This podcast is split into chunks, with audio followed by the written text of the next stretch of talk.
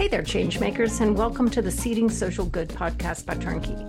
I'm Katrina VanHuss, chair and founder of Turnkey, and this podcast is about figuring out what works to help us all do more good faster. In this episode, Stacy Merle and Dr. Otis Fulton, social psychologist, talk about successfully navigating a difficult conversation. So, why do important conversations so often go off the rails? Soon you'll know. Let's go. At Turnkey, over the last couple of decades, uh, we realized something. In the course of our work helping with strategic planning, organizational plans, revenue plans, we rarely helped our clients with the one thing required to make any of that work. People needed help on how to talk with each other. So we went out and got ourselves a social psychologist to pair with our industry expertise.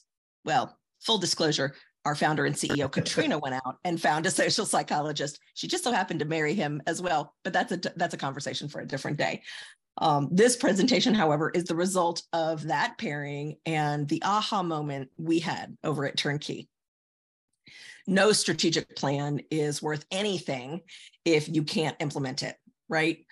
And while there are some tactical elements to strategic plan execution, there is one thing that is the river that runs through it all that is having really direct conversations, having difficult conversations.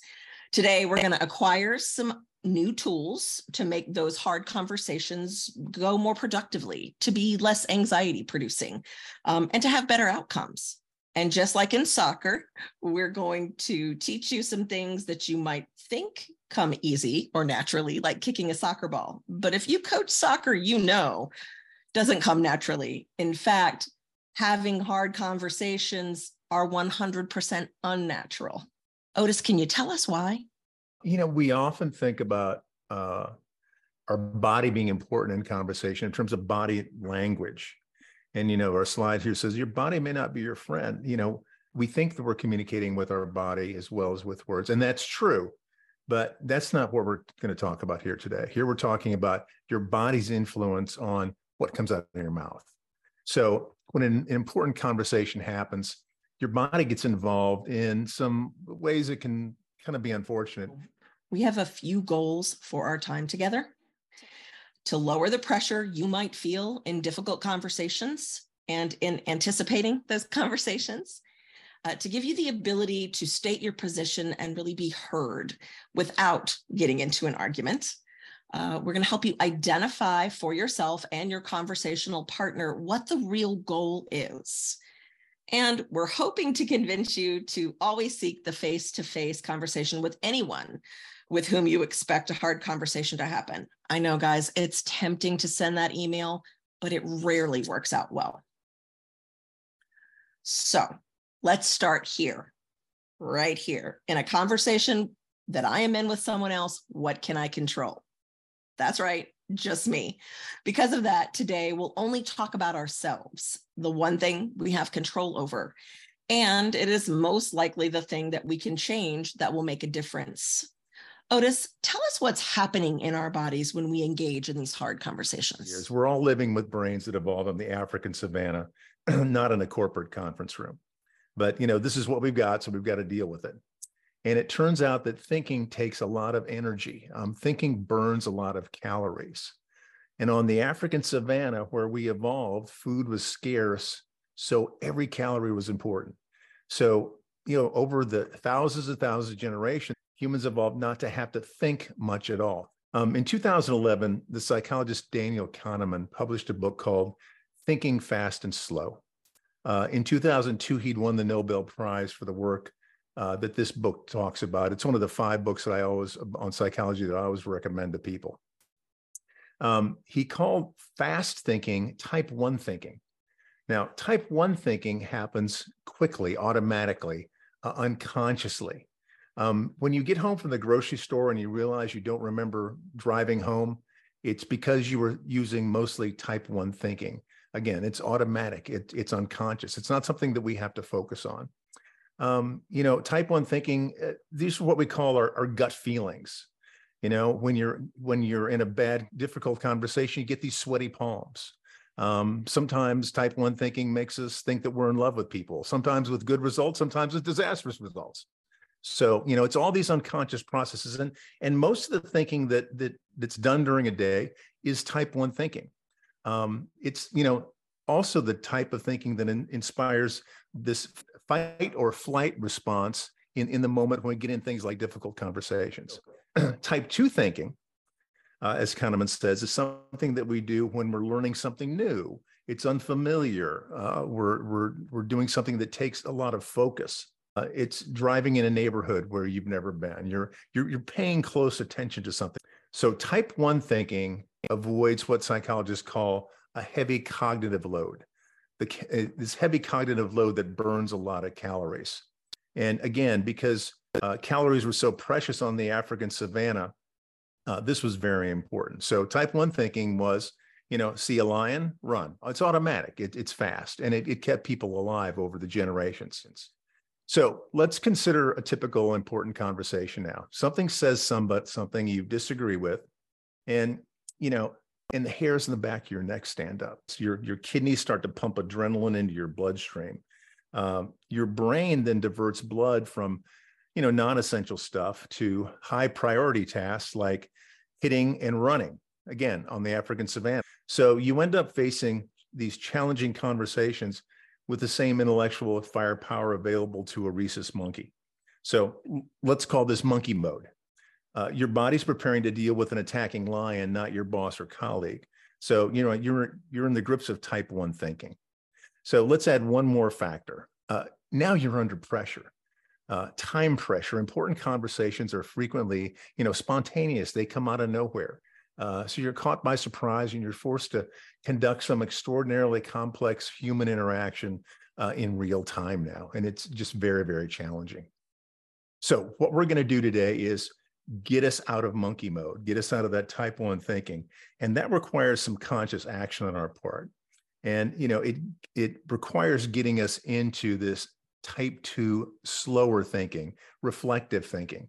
You know, but you've got all this evolutionary pressure telling you not to think that way. Your body wants you to act fast and survive by fight or flight. You know, it's pumping adrenaline into your system and so forth. But the situation now calls for thinking slow. And again, it's very, very difficult to do. So, to get into thinking slow in this situation, the best thing to do is to take a deep breath and just take a moment to compose yourself before responding. And, and that is also difficult to do. That's something you've got to really train yourself to do. But this allows you to step back and assess the situation objectively before you react emotionally. And it gives you the opportunity to think about the best way to respond calmly instead of letting these emotional reactions take over. So, to summarize, type one thinking is automatic, it's unconscious, and it's likely to get you into conversational danger zones. Type 2 thinking is slow, it has a high cognitive load, so it's harder to do. But the first step to derailing this type 1 thinking is to realize that it's happening to you. And that's what we're going to practice here first today. Okay, so here's what we'll do. When we do this with clients on site, uh, they would be doing it with as this exercise with each other. We encourage you to practice what you're about to see uh, with a, a co conversationalist, a partner conversationalist. Otis is going to try and trigger me into type one thinking. I will stay in the conversation until that triggering happens. Then I'll say, I'm in type one, I'm triggered. Hey, Stacy, you know, I'm I was looking over our plans last night. I'm I'm really concerned that we have some major projects in our plan, our operational plan, that you know they're they're stalled in the water. They're not moving forward. You know, what's up with that? Well, I'm can, having can you tell me because I think with, I did. I'm having some problems I, with some deadlines and getting folks to adhere to those deadlines. So you're, you're having deadline problems? Is that what I'm hearing? All right, type one. I'm triggered right now. it doesn't take long, does it? Operations is in my soul. I'm triggered. and, and, and, and, and by the way, notice that I intentionally interrupted you, which is something that's very anxiety provoking in people. Yeah. All right. So did you see it? Actually, probably not. Slipping into type one thinking uh, isn't always visible My body might not show it on the outside. I'm still smiling, uh, even though inside I am in full run from the lion mode. So that was our goal to feel that moment, to recognize it, to acknowledge it. Um, accomplishing simply recognition of the moment is the actual victory there is a large cognitive load associated with thinking about what you're thinking about while you're thinking it, right? So in that moment, your body presents you a choice. That choice has a name. Otis, can you tell us what it is? That choice is called the fool's choice. And the fool's choice is this it's this idea that we can only fight or fly. And, you know, those are not the only two choices. Um, uh, what you can do about it is structure the conversation to get away from either flying or fighting and into a third choice. You know, any conversation you're engaged in, it, it's not a zero sum game in which you're either the winner or the, or the loser. Um, but you know, of course, again, because of evolution, your our bodies think this is the case and is aggressively offering you the fool's choice in any kind of a high stakes, emotionally charged situation. Um, you know, the the fool's choice might might feel like this. You know, you either speak up and risk making the situation worse or stay silent and avoid conflict, but miss an opportunity to resolve the issue. And you know, this is this is the false choice because it's entirely possible to have a conversation that's uh, candid and yet respectful. And there are ways of having these types of conversations and for overcoming the fear and the anxiety that often prevent people from speaking up. Um, so if it's not the fool's choice, uh, what do you do? Um, the new option is is this: it's figuring out what do, what do I really want.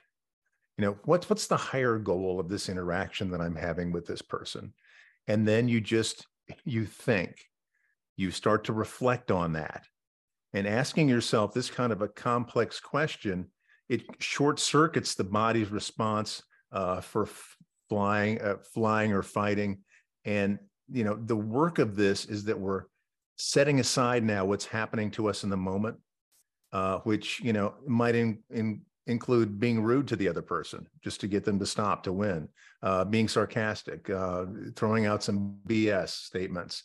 And we're instead focusing on what we're really after at the highest level in terms of this engagement with this person. All right. So We've talked about recognizing what our body is trying to get us to do fight or fly. Otis shared uh, a way to derail your body's efforts to focus on a new question. How do I achieve the higher goal instead of trying to win the immediate conversation? Our goal in this exercise is to maintain discipline to your true goal, not the goal of winning the conversation, which is what your body wants. We are going to reframe the issue into the higher level issue. You have to get high enough on the issue that there is no disagreement on the reframe. For example, if I am in a hard conversation where I want to go on vacation, my higher level goal might be we both do want to go on vacation, right? So this is hard. Remember, the cognitive load is high. Otis and I will demonstrate here. And again, we encourage you to find a co conversationalist and practice this. All right, Otis. Fun for me because I'm going to do a real one. I decided to do a real one. Okay. So, all righty. Um, you know what, Stacy? I feel like I'm being micromanaged a lot these days. And, um, you know, and to make it worse, stuff comes out of the blue uh, with deadlines and I never know what to expect. And it just shows up and boom. And then all of a sudden, I don't have a life. Help me. So it would help if everyone was able and to see and manage their own workload. It would also help if deadlines came in with that expectation far ahead of the actual event date, the deadline date. That sounds like what you're saying. Am I right? Yes. Okay, so yeah, that's yeah, that that's that's it. the reframe. right, right. Okay. So now Otis is going to show you a little trick that can help you in this situation because doing this is hard. That's that high cognitive load while engaging in the actual conversation and thinking of the higher goal on which the two people can agree. Your brain may need a moment. I know mine often does. Otis, how can I buy some time for my brain? The first thing you do is and again, this is difficult to challenging to do. You really have to practice this. Just taking a moment and letting there be some stillness. It it takes a moment because we're we're all accustomed to filling empty space. And there's there, there's a great power in just letting a moment be. Then you practice what psychologists call active listening. In active listening, you just restate what the other person said. It it turns out that uh, this technique ha- has some other benefits because it helps people feel heard. But for our purposes here, we're just buying a little time so we can reframe and control our fight or flight response. So let let's do that same exercise again. Okay. Stacy, you know, I just feel like all the time my work is micromanaged and I feel like stuff comes out of the blue with these deadlines and it makes my feel like my life's out of control. What can you do to help me? All right. So Stacy's brain is saying, "Oh my, I've just gotten blindsided on a video call that I thought was about cl- planning our company picnic and suddenly I've got this very serious issue in front of me. I might lose Otis as an employee. I just need a second. So, what you're saying is that you're getting too much feedback on your work and not enough heads up about what's coming down the pike the pike as far as deadlines. Is that right? Okay, so that bought me some time, a few seconds while expanding on their thoughts. So it gives me time to reframe. Otis, can you answer? Is that right? Yeah, I, I, I guess that's that's pretty much right. So it would help if everyone was able to see and manage their own workloads, and they were able to give you deadlines in a timely fashion, far ahead of when the deadline will actually happen. Am I right? That would be a big deal for me. Okay, so that's the reframe. With the active listening restatement to give my brain some breathing room to think. All right. So there are kinds of issues that you all may be facing. Communications in a large organization leave a lot of knowledge gaps. If we were of one mind, we'd be more effective. I don't have the information I need to succeed in my job. I want to succeed in alignment with the organization. I don't understand how my work relates to the strategic plan. I want to be sure I'm rowing hard in the right direction. I am not clear on what my role is. I want to increase my value by decreasing time spent figuring out what to do and for whom. I don't feel empowered to make a decision. I want to exercise autonomy in alignment with the organization's directions. Okay, well, these are typical words you might hear inside your organization. You can't really prepare with having words at the ready for everything that could come up. There are just too many different scenarios or situations. You can only be prepared by having a method to deal with any situation. The method is to keep your body in check and to reframe to a higher goal using active listening to buy you some time. Keep your body in check and focus on the higher goal. Uh, that's pretty broad. Uh, okay, if, so if this were soccer, uh, we've just coached you to uh, put the white ball in that big net. Um, again, this is broad because this is hard work. So let's think about why are we so reluctant to engage in difficult conversations? And it turns out that it comes down to the fear of being rejected. Uh, we're all influenced by what psychologists call the egocentric bias. We're so concerned with our anxiety about being judged negatively that we become oblivious to what the other person whom we're talking to is feeling. And you know, at the same time, the other person is being influenced by the egocentric bias on their on their part. So it's a difficult dance between the the, the two of you. It, it's hard to get out of yourself. The bottom line, again, it's all about getting out of your own head. So do you feel anxious in conversations? Um, try to reframe it away from being a win lose situation. And that doesn't mean you have to agree with the other person. So now we'll share a few tools to use that will help to keep the temperature down. So these are some words that could mean I respect you, but I have my own point of view. Words like interesting. I haven't had that exact experience That is an interesting sp- perspective. Tell me more. Possibly. Maybe. Sometimes. It is so hard not to agree or disagree, but you can do it using these words. I know you're reading these words and you're not feeling the need to respond. In the moment, you will want to respond, trust me. This requires discipline and practice. So let me show you. All right, Otis. You say something inflammatory, and I will give you the words back. Okay, good. Sure. Okay. Okay. Hey, Stacy. You know, I'm pretty sure that I see our VP of marketing drunk posting on Facebook every night. How about that? Interesting. You know, we're never going to succeed following our current strategic plan, Stacy. That is an interesting perspective. Tell me more. Hmm. You know, Stacy, everyone we work with just seems to be like a, just like they're a jerk. I haven't had that exact experience. Uh, hey, Stacy, I don't think our leadership is trustworthy. Possibly. Whew, that was hard. Even though I know it was an exercise, I wanted to agree and or disagree. Standing in the middle is really difficult, but the act of doing it is like pouring water onto a raging fire. It gives controversy and anger and dissension no fuel to burn. Let's give you another tool. You know, Turnkey, we have this coworker who persistently asks questions and lets people talk. And the funny thing is, everybody thinks she's this brilliant conversationalist. Uh, that they come away from these conversations having no idea that she really didn't do much of the talking at all.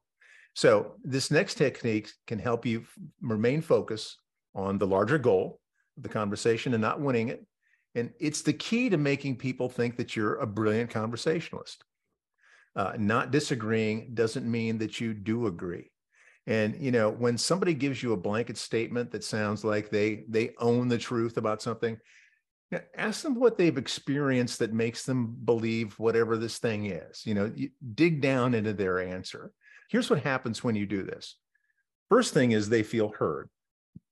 And this is really important. People who don't feel heard, they want to burn the place down. They want to kill the project. They want to trip up everybody else. Um, be, feeling heard is really important. Um, you know, they can convey actual information and not just their own opinion.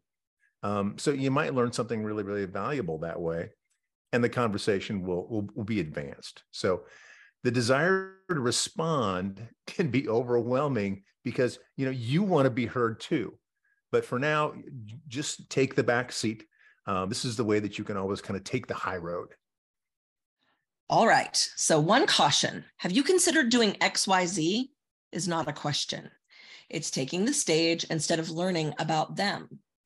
People who want to help get to a solution will ask questions like this Have you ever tried? Have you ever considered?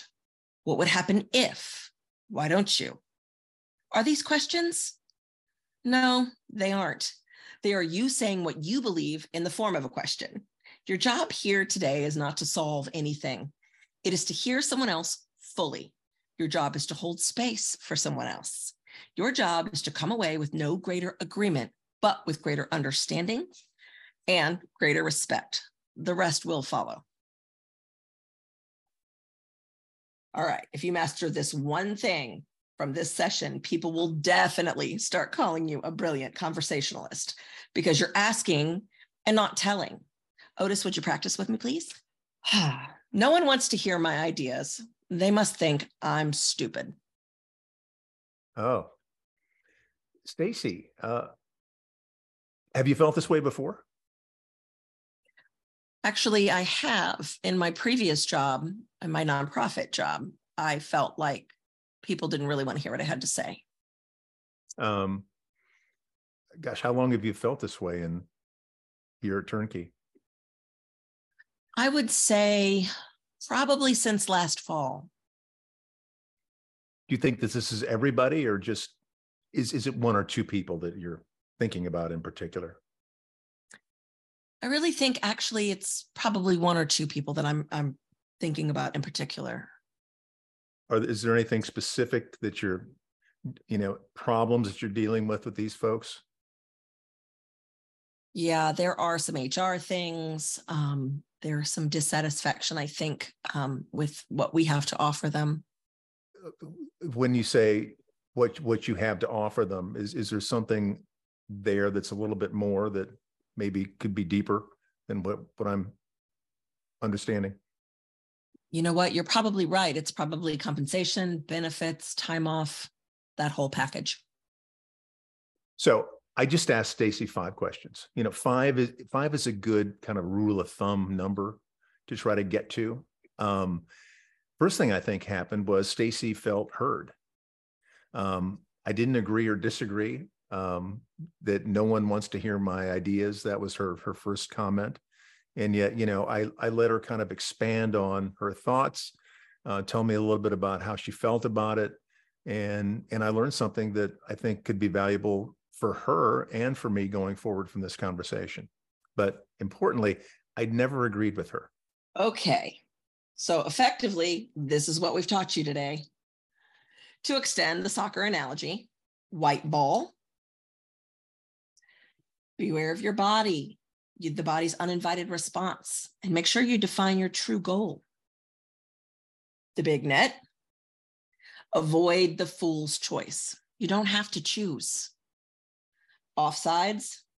So this time, offsides might actually make sense. Affirm without agreeing and build knowledge with questions. You know, winning conversations hurts people served by your mission because it hurts your organization. Uh, it hurts the relationships between you and your coworkers. This is this is just just the hard truth. But you know, if you practice these hard conversations, you, you will get better at them. And I can tell you though, this takes time there are no natural communicators. People who are good at this have practiced a lot and they practice thoughtfully. Um, and that's because we're we've evolved to either fight or fly, um, to live as much as possible in monkey mode, as I call it. Uh, our DNA hasn't changed since we lived in these small groups in the African savannah. So we have to act in order to get beyond our instincts, and that takes intention and practice you guys heard the good doctor. This takes practice. You're going to have to shoot on goal and practice dribbling. You're likely to screw up some conversations, but you won't screw them up worse than if you weren't even trying to get better at it. Some of you may be frustrated that we did not coach you to resolve situations to fix the problem at hand. We did not. We are coaching you to get closer to a resolution through greater alignment of purpose greater understanding and greater respect. If you want to explore this area for your organization or link it to a strategic planning conversation where so many hard conversations take place, just give us a holler. Change starts with just one person you. If today's episode got your gears turning, don't forget to share it with your network. And hey, why not drop us a review? Your review helps more people find us and spread the good. Be sure to subscribe so you never miss an episode. Until next time, this is Katrina signing off from Seeding Social Good podcast by Turnkey. Stay inspired, keep making waves, and let's create a better world together.